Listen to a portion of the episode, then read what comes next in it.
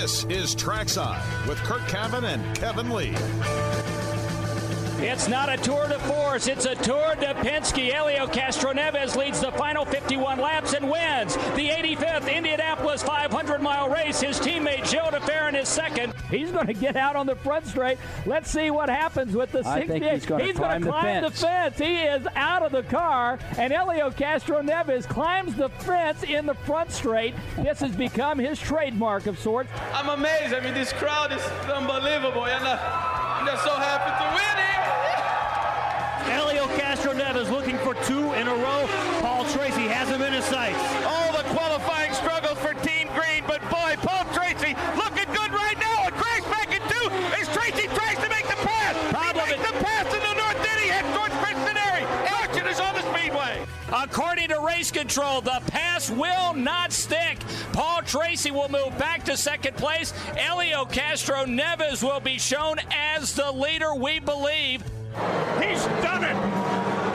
Helio Castroneves played the economy game and wins the 86th Indianapolis 500. Open the door to the three-time winners club. There's a brand new member, and his name is Helio Castroneves. What a scene down there as he climbs. The Brazilian flags are flying, and the crowd Helio goes is wild. climbing the fence, pumping that left fist. The team, Rick Rinaman, and the entire Penske team saluting the fans, celebrating for the third time at Indianapolis. They are snaking their way down the straightaway. Elliott to the high side. He turned him on. Foyt, Unser, Mears, and maybe Castroneves. Elio takes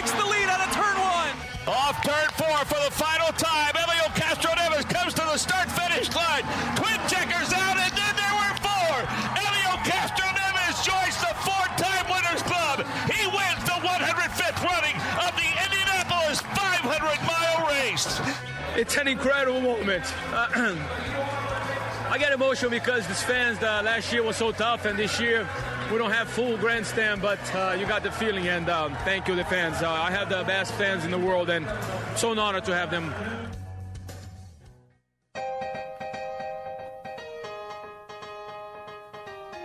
And happy birthday, Elio. Welcome, Trackside 93.5, 107.5, The Fan in Indianapolis as we continue in May, leading to the 106th Indianapolis 500, where Elio Castroneves will attempt to become the first five time winner, celebrating a birthday today. Spent the third hour of the Today Show this morning, just after 9 o'clock, getting birthday wishes and sharing the Indy 500 and the GMR Grand Prix love. Getting a little plug for that broadcast coming up on NBC this weekend. Hello, welcome. Thanks for joining us. Kevin Lee, Curt Cavin, Sam Rumsa in our Indianapolis studios. You are welcome to join in via Twitter anytime at Kevin Lee23 at Curt Cavin. I am going to get to tweets that we've accumulated the last few days that I've missed. Some were direct messages, which I don't always see, so I've gone back to those and we'll get into some of that and some of the news of the day. And there is news of the day, and also coming up at the bottom of the hour, there are a pair of Indy Lights races this weekend. So the championship leader, Linus Lundqvist, is going to be on the show. I think you'll enjoy hearing Linus's story. I'm going to have him tell uh, me tell us a story and tell me a story since I'll be the one talking to him that he told me last year that I think I've maybe shared once or so on the broadcast, but really an interesting story about his his family's involvement in his junior formula career, a little bit different than most. We'll get into that.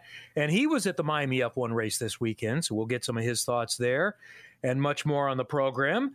How are you, Curt? We got we got news today. We the news fairy was really good to us today, so we got a lot of things we can talk about. It's uh, it's funny that we have have one hour shows all week during the month of May, and yet we never seem to run out of things. So let's get right to it. Well, the hours go really quickly. So, yeah, we do need to get into it. And we know a pace car driver, and I think it's going to be pleasing to a lot of people that like to actually see someone that has a specific relationship with this great race.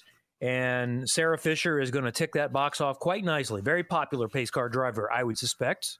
Well, she is. She's, she, you know, she was the most popular driver during her uh, IndyCar career, and you know, was a pole sitter, and and just really, while there had been women before her, in IndyCar. She was the one, probably the most successful to date uh, until Danica came along. So you know she's she's been a team owner and and just really popular. She's driven the pace car actually as the working pace car driver, but this will be mm-hmm. the first time as the honorary pace car driver and uh, follows uh, Elaine Irwin Mellencamp, Robin Roberts, Danica Patrick as as former women to drive the Indianapolis 500 pace car. So I ask you this today: What Amelia Earhart, the aviation specialist in the 30s, what her relationship was, and, and you told me she wasn't the actual pace car driver. I can just recall seeing a picture of her sitting in a pace car next to the pace car. So if anyone knows that, uh, unfortunately, I don't have Donald on speed dial. I could text him, but I don't think he'd respond to that text. Um, but but I know Amelia Earhart in something like 1935 made an appearance at the Speedway, and and but it apparently she is not listed as a pace car driver. Do you know? know? She, I do know. Um, you just ask uh, asked the question if she was the pace car driver, and she wasn't. She was an official, uh, kind of an honorary, I guess is a better term, an honorary referee. She was oh. photographed in the pace car, but she was not the pace car driver.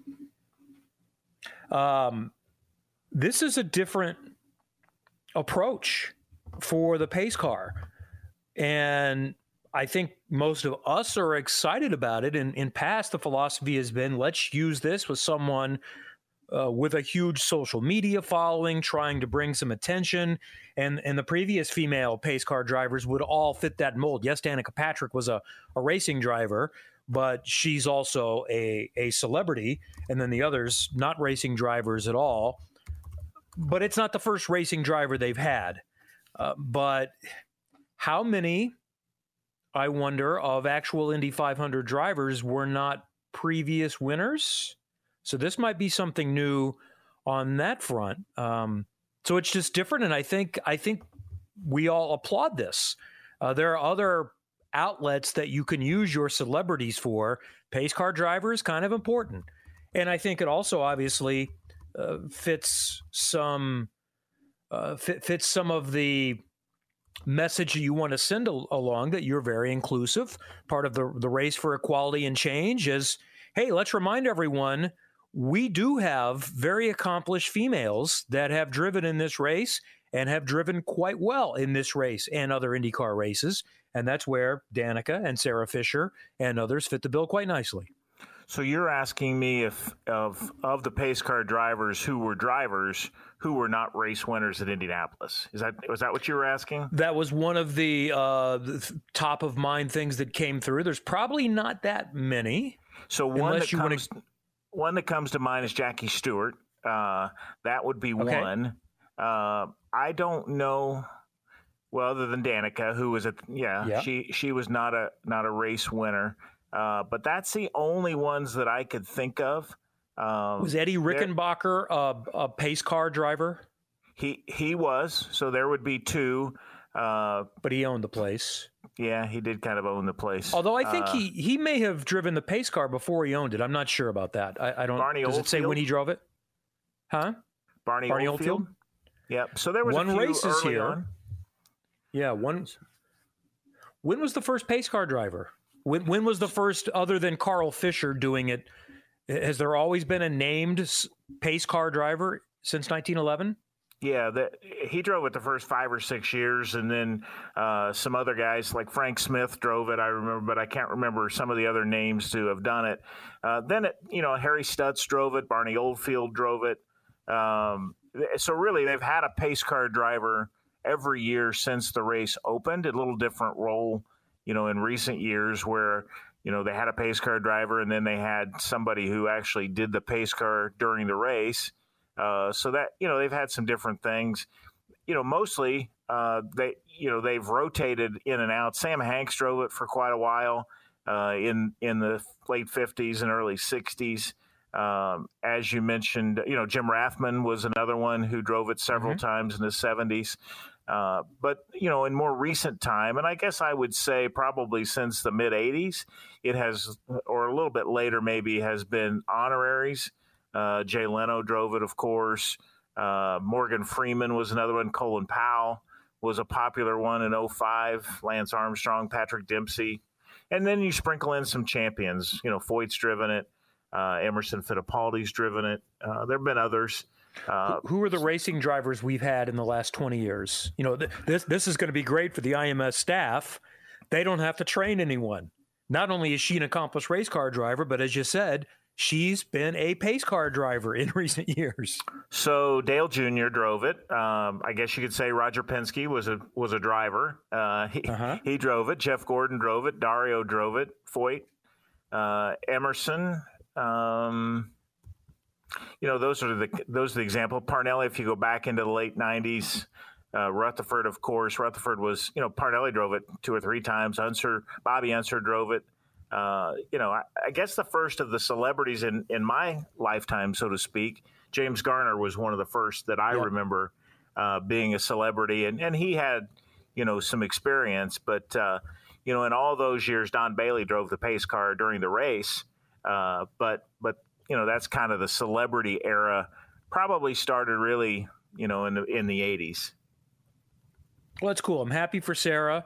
Uh, I I have not asked her about. She's not actively driving the pace car anymore. Oriol Servia is, and I suspect it's because business is going well, and and she's busy and hasn't found the need to be uh, at the IndyCar races each weekend. She's got the kart track at Whiteland. They've got Speedway indoor karting uh, in Speedway, and and she and her husband Andy are involved in a lot of things. And she's a mom of two, so makes it a little bit more challenging to travel. But I think we all enjoyed when Sarah was the official pace car driver, and now she gets to do it for the biggest race in the world. Yeah, she had been the the the working pace car driver the last five years.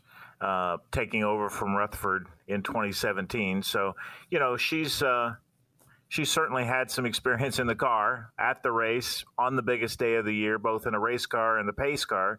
So yeah, it's good to see she's she's certainly um, fitting of the honor as a you know uh, a trailblazer to some degree. Although we, as as we've noted, have had women in the race with her and before her and after her. So, but she's been such a good influence on the city and and the event and and such a popular driver uh, throughout her career. In fact, she's she's probably still as popular as as any driver that uh, that races today, other than the two Brazilians that we talk a lot about, Helio and Kanaan.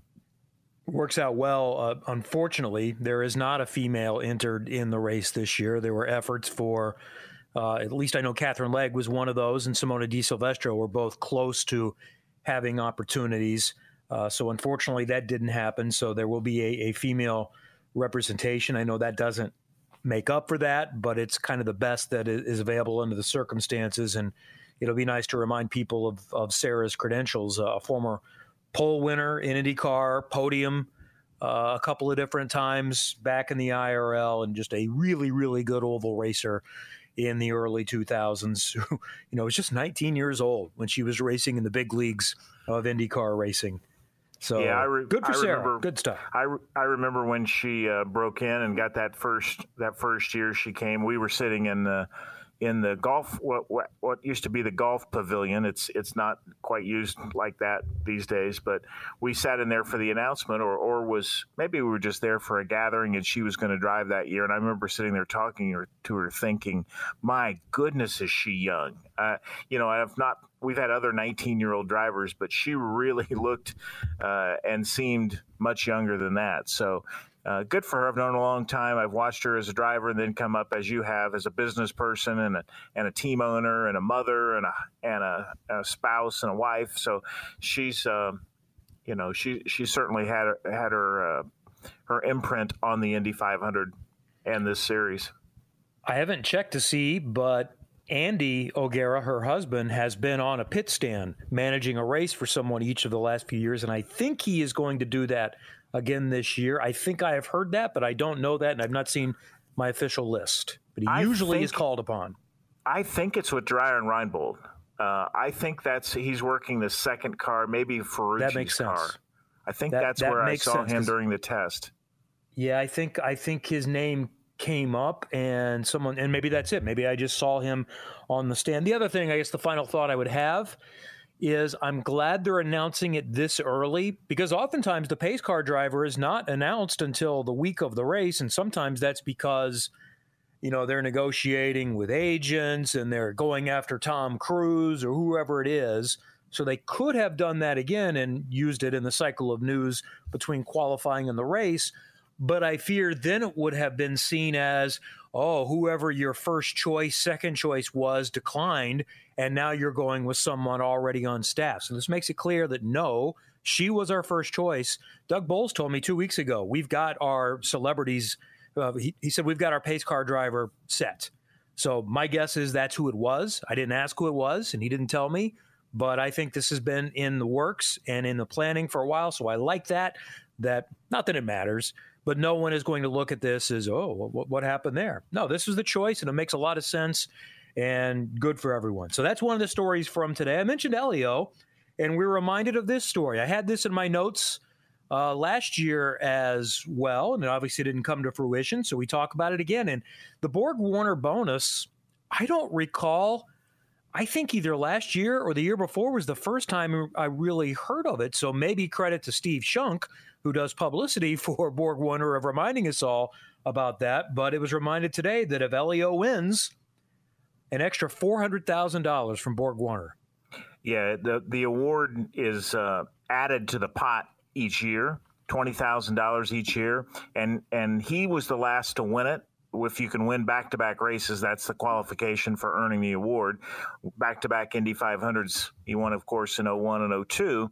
And at that point, the, the bonus was 160000 So I think you know, because of of the number growing to 400,000, that's that's obviously a a big number and a number that you know you can really kind of get your arms around or or really understand it. You know, it's a kind of a milestone number, so that that's good. Uh, Elio doesn't need any extra incentive to win it, but I was with him when he was reminded of the award, and uh, it was the day that uh, we were at the State House, and we were down in the basement in uh, one of their their uh, conference rooms, and and Steve reminded Elio of of four hundred thousand to win, and uh, that perked him up. I mean, he was already perky, but that perked him up at another level. So, and I asked him, I said, "You going to share that?" And he said, "What are you sharing with me?"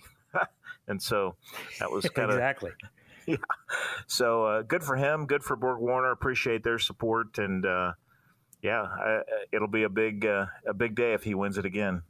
It's been around since 95. So Elio's the only one that's cashed in on that in 2001 and 2002. All right, just some Twitter questions. Rick Johnson asks if Sarah will also be the working pace car driver during the race. I'm guessing Oriol Servia would serve that role, the regular pace car driver. But I, I don't yeah, know I don't, that. I don't know that. Um, I don't think the the release uh, mentioned that, and I didn't think to ask that question. It wouldn't surprise me if she just does it all day, but but but I think more likely is Oriol drives it in the working capacity. So I guess if, if you see the release while I'm looking up the next question, is does it say honorary pace car driver, celebrity pace car driver, or just pace car driver? And, uh, and maybe uh, they don't feel the need to specify that as they do in the past if it is a non-racing driver just to let everyone know uh, he's not going to be in charge of restarts and bunching up the field and things like that. So all it says is that uh, she will lead the field to the green flag. Uh, by the way, it points out, and, and this is worth noting as well, she remains the fastest woman in Indy 500 history. So, oh yeah, that's right. That's that's an important designation as well. I'll continue. They they've called her the official pace car driver, or she does in a quote, but I don't see that it says anything about honorary or the part about doing the job during the race. Okay, well, we'll find out. So stay tuned on that. All right, some questions that some have been I found in the inbox for a little while. This isn't super topical, but I think this came when there were some quotes and we were asked about, you know, what might the schedule look like uh, when when I think Roger Penske in an article made mention that maybe one might be in a little bit jeopardy for a long time future. So Jeff Pritchard asked if Toronto is no longer a viable venue, could IndyCar race at CTMP, Canadian Tire Motorsports Park? The racing and I believe the TV ratings would be improved. Attendance may take a hit since it's an hour away from downtown Toronto. Hashtag trackside. So I've been given mixed opinions on this before, and some, especially those associated with Mosport, will say, "Well, of course they can race here; it'll be fine." And some drivers even said, "You know, we we race with walls at Indianapolis and every other oval." Uh, others have said eh, it's just not enough runoff. Uh, I'm not sure if that's going to work. So I would say mixed.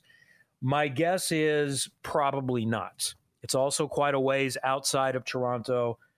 I don't know why TV ratings would be better than they would anywhere else. They wouldn't be worse, but I, I, don't know. So I'm missing that. What would make that better? Other than maybe first time event, it'd be kind of cool. It is a great venue. It is a really neat place. I've I've enjoyed going there uh, on multiple occasions, but my guess is that is not likely to be replacement. That said, I could be wrong, and if for some reason it's not feasible, if, if Toronto is doing well uh, commercially and it just becomes not feasible to continue a race there, then that would make some more sense to try to take local partners and do something as close as you possibly could. But that's the only way there, I think, would be momentum for that.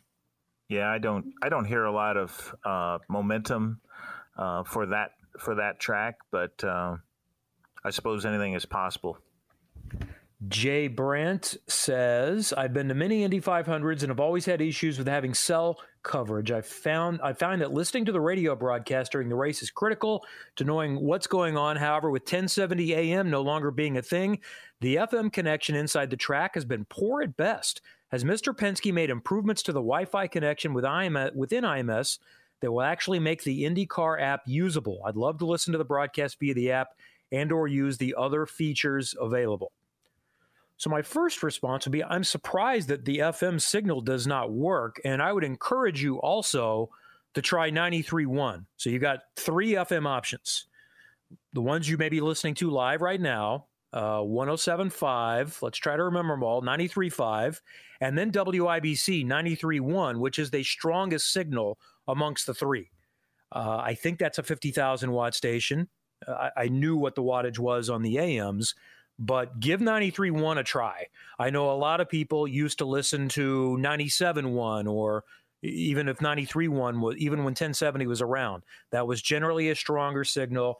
That is likely to be better than anything you do on the internet because you're going to have a 30 second to 60 second delay on the internet. That's just the way it is. That cannot be overcome.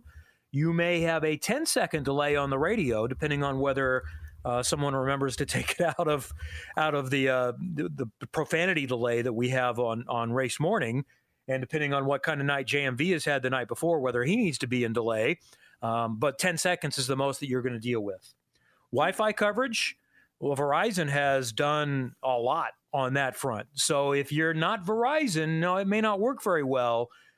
Verizon works pretty well. Can you promise 300,000 people? It's going to be iffy it's going to be iffy. I'm going to say bring a radio or figure out a way to get a scanner. So, if you remember at the start of last year, uh, Verizon introduced its 5G ultra wideband service to the Speedway, and so that and that tower is is just off the uh, off to the west of the Speedway itself. It's on the property, but not inside the facility. But uh, but you're right. Well, two things in play. One, it helps to be Verizon, and a Verizon customer, and two, uh, you got 300,000 people. So people are, you know, in the mass when the masses gather and everyone's trying to use their phone at the same time, it does become difficult. And everybody's trying to tweet a picture at the beginning of the race. I used to try to do that, you know, and never could. I would usually post six hours later. Now it has been better the last few years, but it's been three years since we've seen full capacity there. So I, I, don't know, but I would have some backup plans because you're right. It is important to have have radio coverage, but give 93.1 a try. I think I'd be surprised if that signal is not strong wherever you're at uh, at at the racetrack. From Todd in Phoenix, he sent this to me this afternoon. He was, I think, the first to see this, and I saw it's been picked up by others in the last hour. I hope this doesn't wind up affecting Jimmie Johnson's sponsorship. So it's a story uh, that Carvana today announced that they're laying off 12% of their workforce. 2,500 people. Um, so it, obviously, we have no answer that is definitive, but it might. You know, it just depends on the approach of the executives. A lot of places, even if they, it's a different budget, and you're still going to need to market, but the purse strings usually get tighter shortly after layoffs, and it just depends on what they want the public perception to be. And there could be a fear internally, not a good idea to be putting stickers on race cars uh, when we've just laid off 12% of the people. Now, the other side of that would be is we'd like to rehire these people or make sure we don't lose any more employees. And we have found that this marketing platform with Jimmie Johnson has been very successful. And had we not spent the money on that, which is, you know, in the grand scheme of a national marketing budget, someone would know this answer better than me. But from these major, major Fortune 500 companies, I'm going to guess a $10 million spend is not that much. And that's and probably about what they're doing for IndyCar with paying for the cost for the ride for Jimmie and then the activation involved.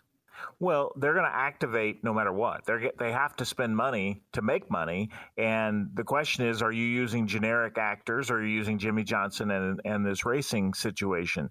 And and for that, the racing portion of that ten million dollar figure you threw out is probably thirty percent. Would you say? I don't know how much you think they're probably putting in, but they're not putting in ten in million. activation. Yeah, I mean, I'm saying the activation part is probably you know 30% of that. So, you know, how much it's not all of it is my point. They're going to activate yeah, anyway. Yeah, they're they're going to activate anyway and and the argument could and they'll have better metrics on this. Uh, and part of it was, you know, we grew a lot in the last few years and then unfortunately the world has changed and we're forced to downsize a little bit. One of the reasons they may have grown a lot was because of marketing. And one of their biggest platforms has been their motorsports program in the last couple of years with Jimmie Johnson. So I would give it a good chance of continuing. I, I don't know the ins and outs, but I also say what I said to begin with is that whether it's working or not, there are going to be some executives that just say, we can't be sending our executives to the racetrack, and it just is a bad look. So I hope that's not the case because it's been a, a really good platform uh, and, and, it's been fantastic for IndyCar as well. Uh, Joe Heller says, listening to the podcast from Friday and agree with your commentary on F1 Miami. I'd like to redirect all the new fans to look at IndyCar and IMS. It's just better. I'm a 30 plus year F1 fan too. And there have been some other comments on that front as well. Uh, Matt Croft at Croft IndyCar says, great conversation on the 500 telecast, uh, comparing it to Sky Sports. However, you can't have this conversation and not mention the commercial breaks. Zero commercial breaks is a game changer. I, I, I didn't get the sense that the CEO was talking about that. That isn't obvious. And not many sports can do that. Not, not many broadcasts can decide, and I don't think they could be on network every single week. They can do it twice a year and you go commercial free, but more than that's going to be uh, a little bit difficult. Also, Tim Berryman s- says, anyone else remember the pride Dan Gurney had in IndyCar racing and challenged F1? If Michael Andretti has so much to invest, why not invest it here? IndyCar has so much trouble funding teams, but they want to give it to F1? Question mark. Well, it's not Michael wants to give his money to F1 he has people that are interested in investing in F1. And I'm sure he's been trying to sell them on IndyCar as well. But sponsors, partners, just the reality is that it's probably a little easier to raise a boatload of money for Formula One than it is for IndyCar. Um, I'm not going to knock, Michael Andretti at all because he has been a huge asset for IndyCar, the road to Indy, and everything else. He's put some of his own money into it, and he has worked along with his people, worked their tails off to field four cars every year for a long, long time. Yeah, and sometimes more than four. So as yeah. many as six, as I recall, in the Indy 500. So yeah, let's let's don't pile on Michael for this one. Uh, all right, we'll get into more of this and some news of the day, which includes the television ratings. They were higher than I expected. Linus Lundqvist, Indy Lights Championship leader, is joining us in just a moment. Trackside 93.5, 107.5, The Fan. Hi, this is Marcus Ericsson, and you're listening to Trackside on 93.5 and 107.5 The Fan. Thanks for staying with us. The trackside continues 93.5, 107.5 The Fan. The GMR IndyCar Grand Prix coming up this weekend, and it includes a pair of Indy Lights races on Friday afternoon, 5.30 Eastern Time on Peacock, Saturday at 1.20, right before the IndyCar race. Also live on Peacock, and the championship leader, Linus Lundqvist from HMD Motorsports with Dale Coyne Racing, the driver of the number 26, fresh off a win in the wet at Barber, is joining us right now. How are you? I'm very good. I'm very good. Thanks. How are you doing, man? Good to see you. I'm good. So let's talk about that last win. You got a pair of podiums this season. You finished third at St. Petersburg, and you took over the championship lead starting from pole. I, I, remember talking with you before the race and said, I, I hope you're not just going to run away from everybody. and then it rained, and that kind of made it impossible to run away from everybody. Yeah, no, it was uh, it was one of the craziest races that I've been in. Not that it happened that much, but like you said, it started off in in the wet conditions and it was fully on wet. Like there was a big spray and puddles and rivers going everywhere. And then I think we had a really good good car in the wet and the pace was good, so opened up a little bit of a gap. But then it started to dry out with some 15 laps to go. And when it starts to dry out in Barber, it goes really fast. So the last, you know, 10, 12 laps, there was a full dry line and if I wasn't in the lead, I would probably have pitted for slicks. Uh, but we stayed out, and I'll tell you what, the, the last few laps was one of one of the most pressure pressureful uh, moments of my life. I think uh, with my teammate chasing me down, and I've completely destroyed the left front, and uh, yeah, there were like rubber bits flying off it because obviously it was it was dry, but we were out on wets. But yeah, we we managed to get the win, which uh, which was cool. So that's what Charlie Kimball and I were debating in the booth. Would anyone dive to pit lane for slick Cooper tires. And our ultimate assessment was you just lose so much time unless there was a yellow late in the race. And there was a yellow. Mm. Did you think about it at all then? Because it still seemed pretty sketchy at that point. Yeah, there was a yellow. I think when that came out, it was maybe a little bit too early. Yeah. Um, but you know, with with ten laps to go, there was definitely a, a, dry line, dry enough for slicks that would have been probably you know three, four, five seconds left faster. But like you said, you lose so much time in a pit stop. So, and the thing is that like in the lead, I wouldn't be the one to to first head into pit lane and, and give up uh, to give track position up. But obviously, I knew that it only took one one safety car or one full course yellow, and then then that strategy actually would have worked. But uh, yeah, luckily that didn't happen for me, and uh, yeah, we were able to keep it just at the line from from my teammate. So, how many more laps did those wet tires have in what was pretty much a dry track by the end of the race? Uh, half a lap, maybe. Oh boy! but yeah, no, it probably would have done a few more laps, but it was just so tricky. And obviously, it comes into the stage where the where the wet tires almost turns into an intermediate or a slick tire because obviously you've gone through all the groove of the tire and you're left with just the the rubber and the slick that's underneath it. But underneath that obviously like the there's not much rubber left on the tire which means that you can have a tire failure.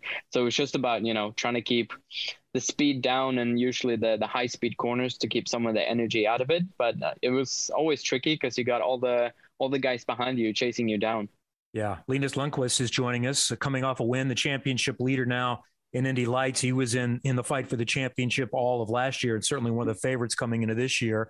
Uh, I want you to tell the story that you told me when we first chatted before the start of last season about your background. Family not really in motorsport, not in motorsport at all, but they learned it as you went through, and ultimately you had family members working on championship level cars when you got into Formula Car racing. I think that's amazing. Yeah, no, you're right. Um, it's a little bit of an incredible story. Um, at least I think so.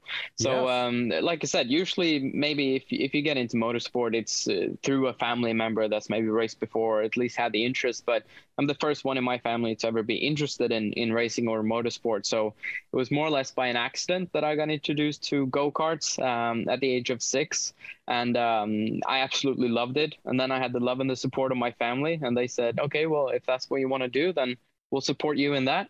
So uh, we bought our first go kart and then um, yeah, had it in the back of our car and off we went to the first race. not knowing anything about racing, like formation lap and qualifying heats. We didn't know anything, but slowly we, we learned. Um, and quite quickly, I started to win a couple of races, and you know we we did it very much as a family thing. So you know the maybe the classical family vacation you do in the middle of the summer we we took like um, our car and then we sp- spent our time racing uh, all over Sweden, um, and that was kind of our family thing doing it. And then obviously we started to do quite well, and I wanted to to see how far we could go, and I started doing single seaters in in Sweden in 2015, but we never really had the budget to go with with a team, so we did it ourselves. So my stepdad, who was uh, who was my mechanic, he um, he was then my crew chief uh, on the single seater side, and he'd never been like a, a mechanic at all. So um, yeah, it's uh, it was cool, um, and then we managed actually to win the championship the second year. So uh, it was an incredible journey, and even now I, I look back at those days, you know, where uh, we've come a very very long way from where we started.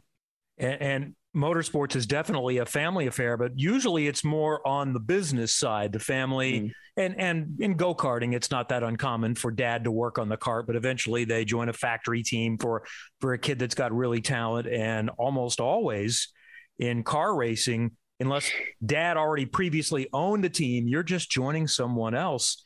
And didn't your uncle end up doing things as well? Yeah, so you, so the race team was I was the driver, and my stepdad was the number one mechanic, as he proudly said himself, and then his his brothers, my uncle was um, was my race engineer who'd never been a race engineer before, and then one of my stepdad's coworker uh, was second mechanic, obviously, and then my mom was the administrator, so she did all of the booking and obviously came to all of the races as well. So yeah, that was it. And we uh, we traveled uh, the whole of Sweden uh, racing in this uh, in this championship. And uh, I'd like to say actually we we ended at quite a high level. Um, but the the tough thing was obviously I was still at school at the time, and everybody else was doing this.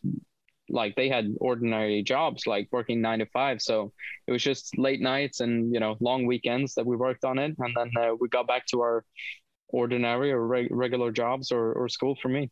And, and, this was a series that say is somewhere between like F sixteen hundred Formula Fords and USF two thousand. They they had wings, right? Yeah, yeah, they had wings. So it's a Formula Renault 1.6. Um, so okay. I'd say it's closer to the USF 2000 car yeah. than um, than um, uh, Formula Ford, for example. Uh, but yeah, it was cool. It was a sequ- sequential gearbox, so you had to like uh, toe and heel and everything like that. Um, so yeah, it was cool. And I'm curious what your dad and your uncle did that allowed them to figure out how to engineer and work on a fairly sophisticated racing car. Yeah, uh, I don't know. I think obviously a lot of credit goes to uh, especially my stepdad, who spent a lot of time in the garage trying to figure everything out. Uh, but he also was very interested in in being a mechanic and the me- mechanical side of it. So obviously, and we worked together with a I'd say eight years of karting together, with him being my mechanic throughout throughout the years as well. So we knew each other pretty well on that side as well. So I could explain to him what I wanted from the car, etc. Uh, but then obviously when my uncle came along as a race engineer, that was a new bond that that had to be developed a little bit. What were their real jobs to be able to figure that uh, out? Yeah. so um, so my stepdad worked um, at a pharmaceutical company as um, like a almost well he's a consultant nowadays uh, but works on like the machines and the production uh, okay. side of it. So nothing nothing really to do with cars. And yeah. uh, and but my at least he's mechanical at, yeah. Yes exactly. So he had that side. And then my step uh, or uh, my uncle worked at um, worked at Saab um, the Swedish uh, company. Yeah. um, not the car side but the truck side. And um, yeah was an engineer there. So he was an engineer from, okay. from the ground just not a race engineer so um, okay. yeah, some some of the background were right, but obviously uh, specialized in in different uh, areas. Very cool. Linus Lundqvist is joining us, Indy Lights Championship leader for HMD Motorsports with Dale Coyne Racing. When did you meet Kenny Bräck, and what what kind of influence has he had on your motorsports career? So I first met Kenny back in 2018, uh, and back then I was living in in the UK, which he is as well and I was racing in the British Formula 3 series. Um, and my team boss, Anthony Hieatt, with Double R Racing, he knew Kenny pretty well. Um, and obviously, growing up in Sweden and being involved in motorsport, Kenny is is a hero for me, um, and especially what he's done over here in the U.S. So um, when I, when I realized that they had a relationship, I kept talking to my mm. then team boss Anthony, just like, well, you got to introduce me to Kenny at some point. Um, and I think it was around midway point in the British F3 Championship, and we've been doing quite well. So I was leading the championship, had a couple of wins, and then um, we um, we had a dinner together uh, where he introduced me to Kenny, and we sat down and chatted and just for the first time meeting him. Um, and I remember that was one of the first time where I got properly like starstruck. Um, and it took me a good, you know, half hour, 45 minutes before it was like a little bit more normal to sit down and chat with him. But that was the first time. And um, ever since then, I've, I've just been hassling him, uh, telling uh, telling him what I'm doing and what I've been up to and what I wanted to do. Um, and then for the last two years, I'd say, or a year and a half. Um, he's been helping me out a little bit, um, just introducing me to some people and giving me some tips and tricks, especially over over here in the U.S., uh, where he's done um, some uh, some great um, a great career for himself. So yeah, it's been good to to have him by my side. So you won that championship in 18, I think it was, in British F3. Uh, yep. What led you to America? Um, it was the end of 2019 because I did the Euro Formula Open Championship, a different Formula Three championship, and uh, I I didn't really have the money to uh, to go to FIA F3, which would have been the target. Um, and to be honest, I didn't really have a big budget at all. So I was looking at all the different kinds kinds of options that I had. And then I um, I got introduced to Christian Pedersen, who owned um, the Global Racing Group team, mm-hmm. and uh, we got talking. And I started to look at America mainly because of the scholarships. Um, because at the end of 2018, when we won the British F3 Championship, it was it was the highlight of my career um, by then, um, and I felt really good. But at the end of the day, it didn't really give me that much because I still needed the budget to take the next step. Is there any scholarship or prize money at all for that? Not for that. It was for the Sunoco Whelen Challenge, which got me the first Daytona uh, 24 hour drive, okay. but nothing really to put me forward to the next level in single yeah. seaters and that was the very attractive side to the, the racing side here in the US. Um, but then I got talking to to Christian, um, and we got along really well, and we decided to do uh, the FR Championship together. And that was, um, yeah, it was a, a dream start to, to the season. Uh, so I didn't have a full budget that year, so I think I only had like half of it. But then we won the first eight races.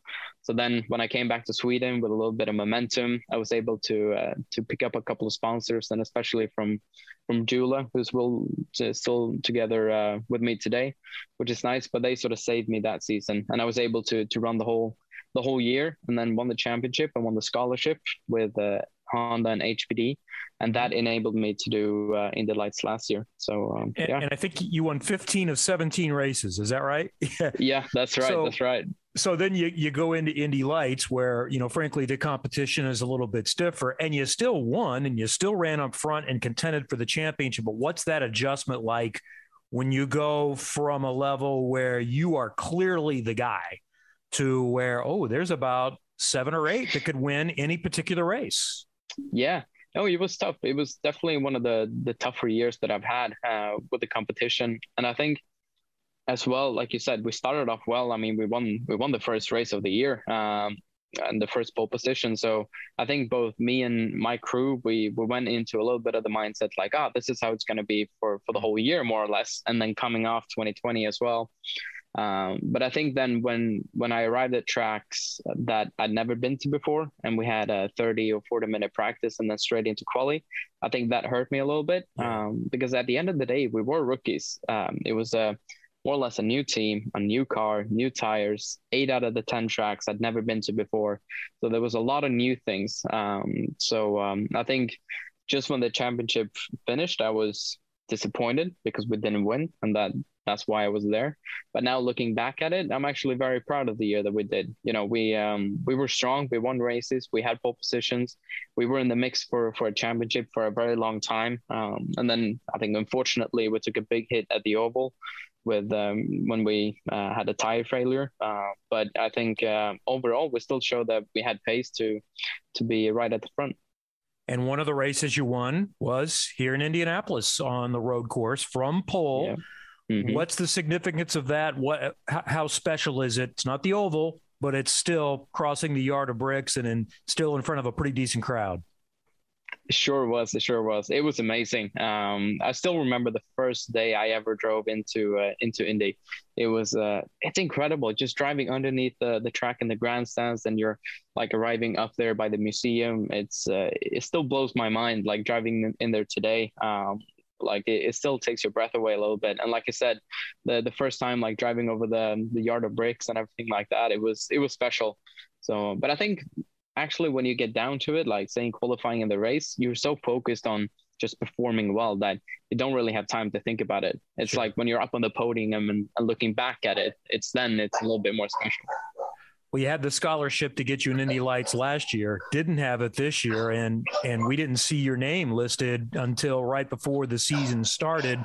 Where do things stand about trying to move forward? Is this an, another like so many drivers? I really need to win this championship and the scholarship to take the next step, or have you got enough momentum? Have you shown enough where you're starting to find some supporters that might be able to make it work, even if you don't win the championship? That's a good question. I think time time will tell. Um, yeah. and that's a good question to, to put forward to to some IndyCar teams. Um, no, but I mean, uh, obviously, the target is here to win a championship. And um, you know, if if you look at the point of view from the bigger teams, like if you look at the best driver, that's probably the guy that's going to win the championship. So, um, and um, I hope that that will be me.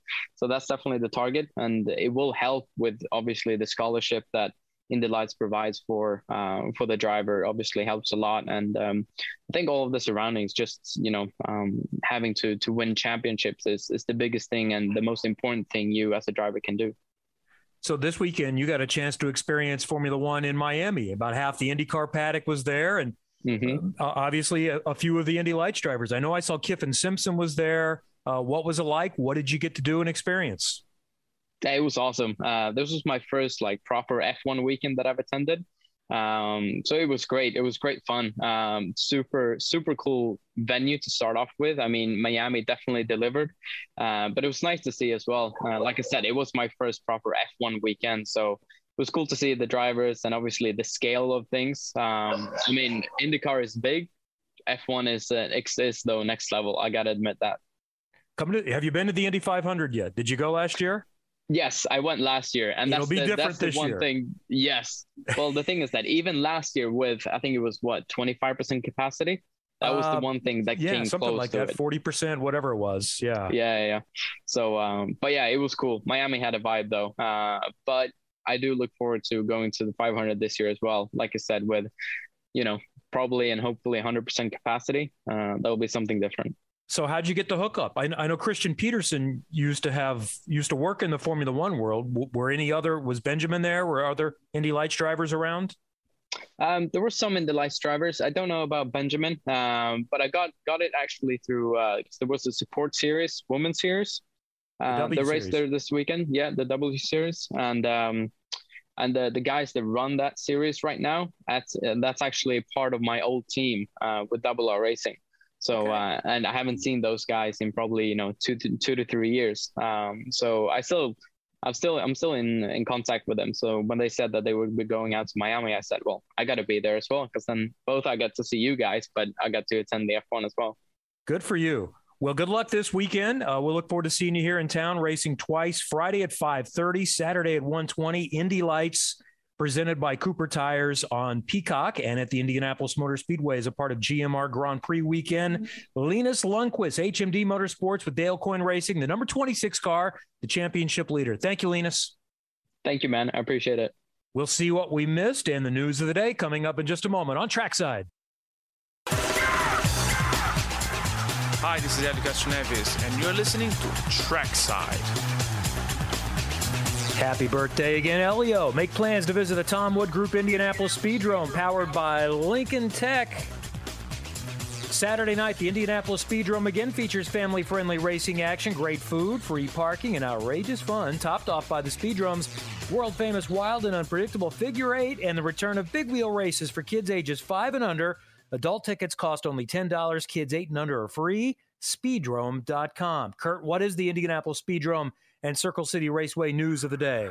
Well, you teased it earlier about being surprised about the F1 ratings. 2.6 million viewers when cars were on the racetrack on Sunday. Over 2 million during the pre race, which was even more surprising to me. The 90 minute pre race, uh, the rating was just a tad under NASCAR's rating from Darlington. They had 2.6 million viewers. The, the other surprising element to it that Indianapolis was not in the top 10 among markets. Uh, yeah. I would have expected that. Charlotte was, but Indianapolis was not. Of course, Miami, West Palm Beach were one, two. That's not surprising. I think Orlando was in the top 10 as well. So Florida was paying attention, obviously, for good reason, but I'm surprised Indianapolis wasn't in the top 10. And that is our news of the day at Indy's Dirt Track, Circle City Raceway at the Marion County Fairgrounds. Sprint cars dominate the month of May. And this Sunday, the Jonathan Byrds 410 Sprint Cars headline a full night of action along with Speed 2 Midgets Outlaw Micros, and the Shirley Unlimited Snow Company UMP Modifieds making their season debut. And during Indy Race Week, USAC National Sprint Cars will be racing the 25th and 26th Circle City Raceway. Com. Speaking of USAC, that's where the Carb Night, or rather, I should say, the Prime 47 Indy Burger Bash will be. Carb Night will be at uh, Lucas Oil Indianapolis Raceway Park. New partners coming in. Blue Marble is going to be presenting our ticket holding VIPs with product for the evening. Kona Ice uh, for the kids. I suppose you could mix those two together if you really wanted. So tickets are available. I tweeted something out today that has a link for tickets, and it again is a free event. Uh, out in the, the general population, and that's where the radio show will be broadcast as well. Um, a couple of other tweets that came through. I wanted. To, oh, somebody asked about uh, yeah last night about autograph sessions for the Road to Indy. They were added today. The Indy Pro 2000 series will have an autograph session at 10, USF 2000 at 1:30, and that goes along with Indy Lights and IndyCar also having autograph sessions on Friday of this week. Curt, we still haven't gotten into the race. There's a lot going on, so we're going to devote some time to that to talk about oh, can anybody beat Will Power with five wins and five poles and all the other contenders? There are a lot of people that are really good at this racetrack, and they've got a lot of practice on it. What, five times in the last yeah. two years? Yeah, they're, they're very good there. So it's going to be a good weekend. Yeah, we'll get to the to the nuts and bolts of the race weekend coverage on uh, Wednesday and Thursday. We've uh, cars on track 9:30 for the first time on Friday. A lot of fun this weekend at, at, at IMS and we'll have a, a post qualifying wrap up show live from IMS on Friday night at 7 o'clock, getting you set for race day. Thanks to Sam. Stay tuned. Jake and Mike are up next beyond the bricks on 93.5 and 107.5 The Fan.